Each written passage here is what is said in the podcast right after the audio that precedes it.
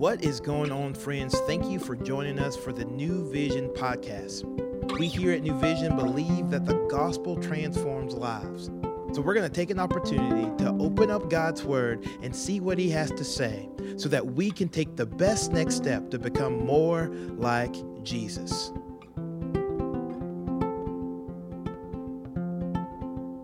Hello, church family. This is Marilyn Mitchell, and I'm the Women's Ministry Director for New Vision's Buchanan campus. And today we are continuing our journey through the book of Acts in chapter 9, verses 32 through 43. I'll be reading in the English Standard Version.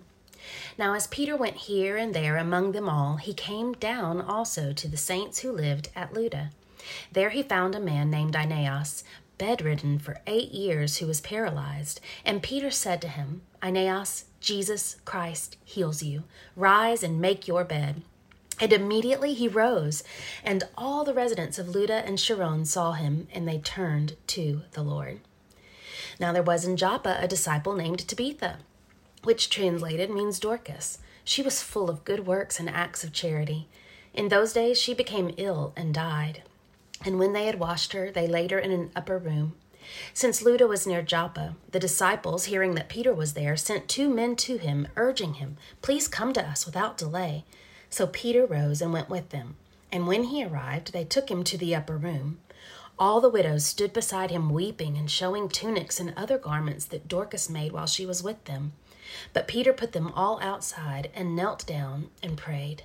And turning to the body, he said, Tabitha, arise. And she opened her eyes. And when she saw Peter, she sat up. And he gave her his hand and raised her up.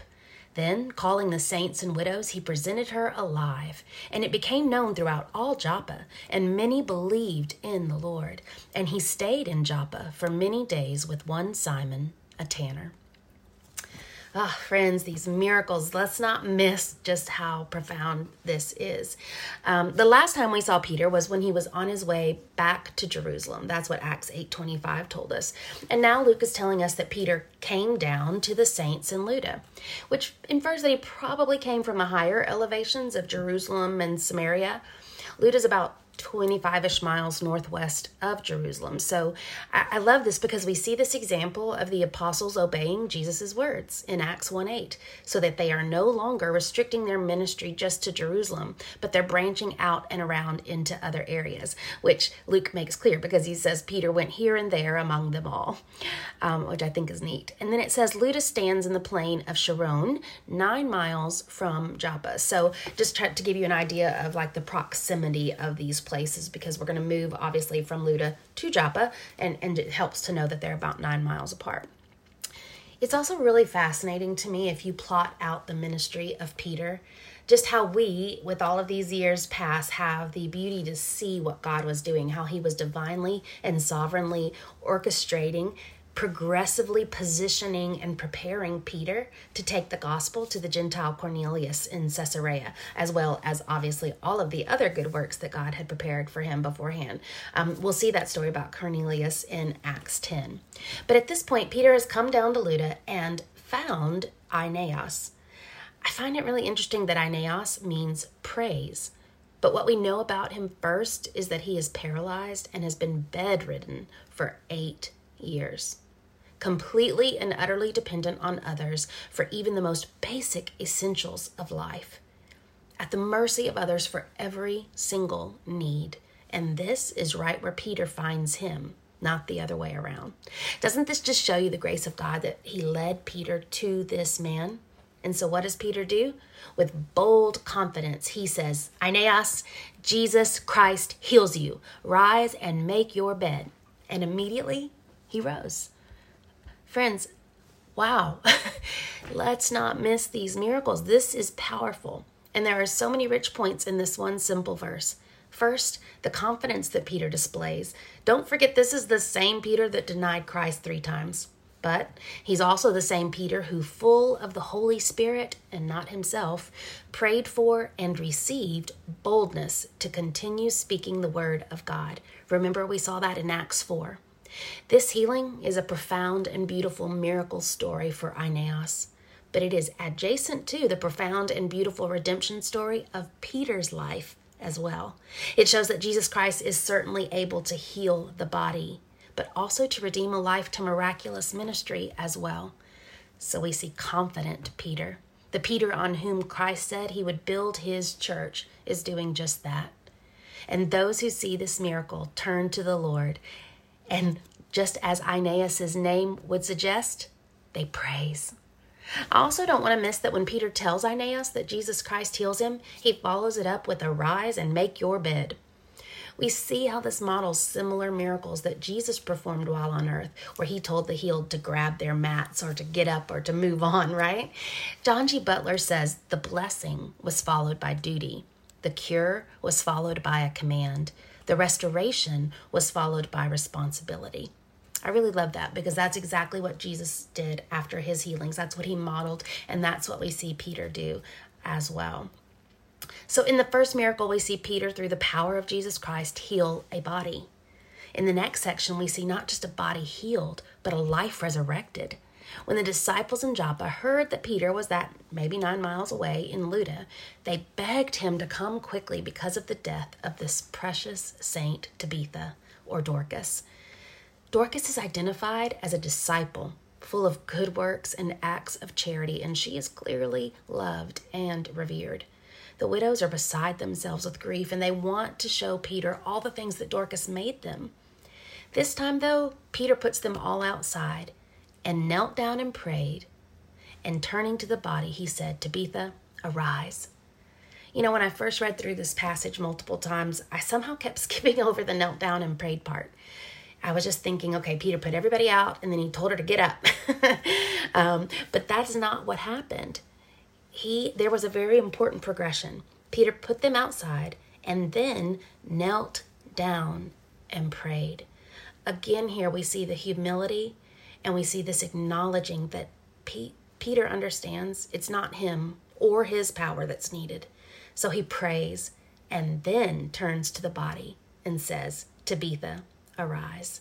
And she opened her eyes. And when she saw Peter, she sat up, and he gave her his hand and raised her up. And then, calling the saints and widows, he presented her alive. And it became known throughout all Joppa, and many believed in the Lord. In both of these miracles, we see how others turn to and believe in the Lord as a result of changed lives.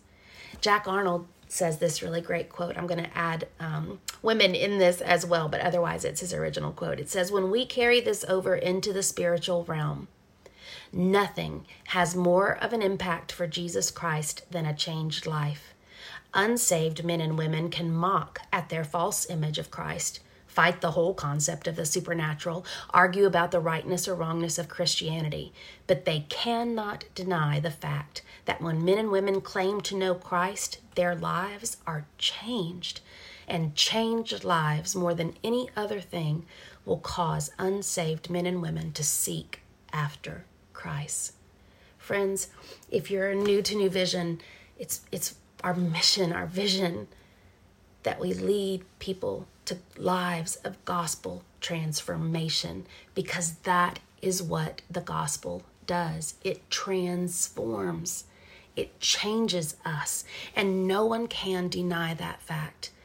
There is no more powerful witness. There is no um, scholarly eloquence necessary. Our lives speak of the glory of God when we do what would otherwise be impossible for us to do. When people around us see that we are not who we once were, they can't argue this it's not about doctrines or right or wrong or or having these great debates. Our lives speak the glory and shine the light of Jesus. And that's what changes hearts. That's what changes minds. So friends, does your behavior match your belief? Does your belief match your behavior? Here's the simple truth it does but maybe not the way you thought it did. Our beliefs, our acceptance of a Father, our pursuit of the gospel do, will, must result in change. And that change should be evident. If it's not, we really have to reconsider what if we've encountered the Christ um, that frees us from all unrighteousness. So that's my encouragement to you today. Let's not miss the power of these miracles, not only for the people they were performed for, not just Aeneas, not just Tabitha, not just the saints that, that got to witness it, the widows that, that were participating, but for Peter himself. He also is a miracle redemption story. So let's not forget that. This is what God has for us. And I challenge you um, to consider that today. What evidence is there of this great change? And where that evidence exists, let that light shine for Him. Be blessed.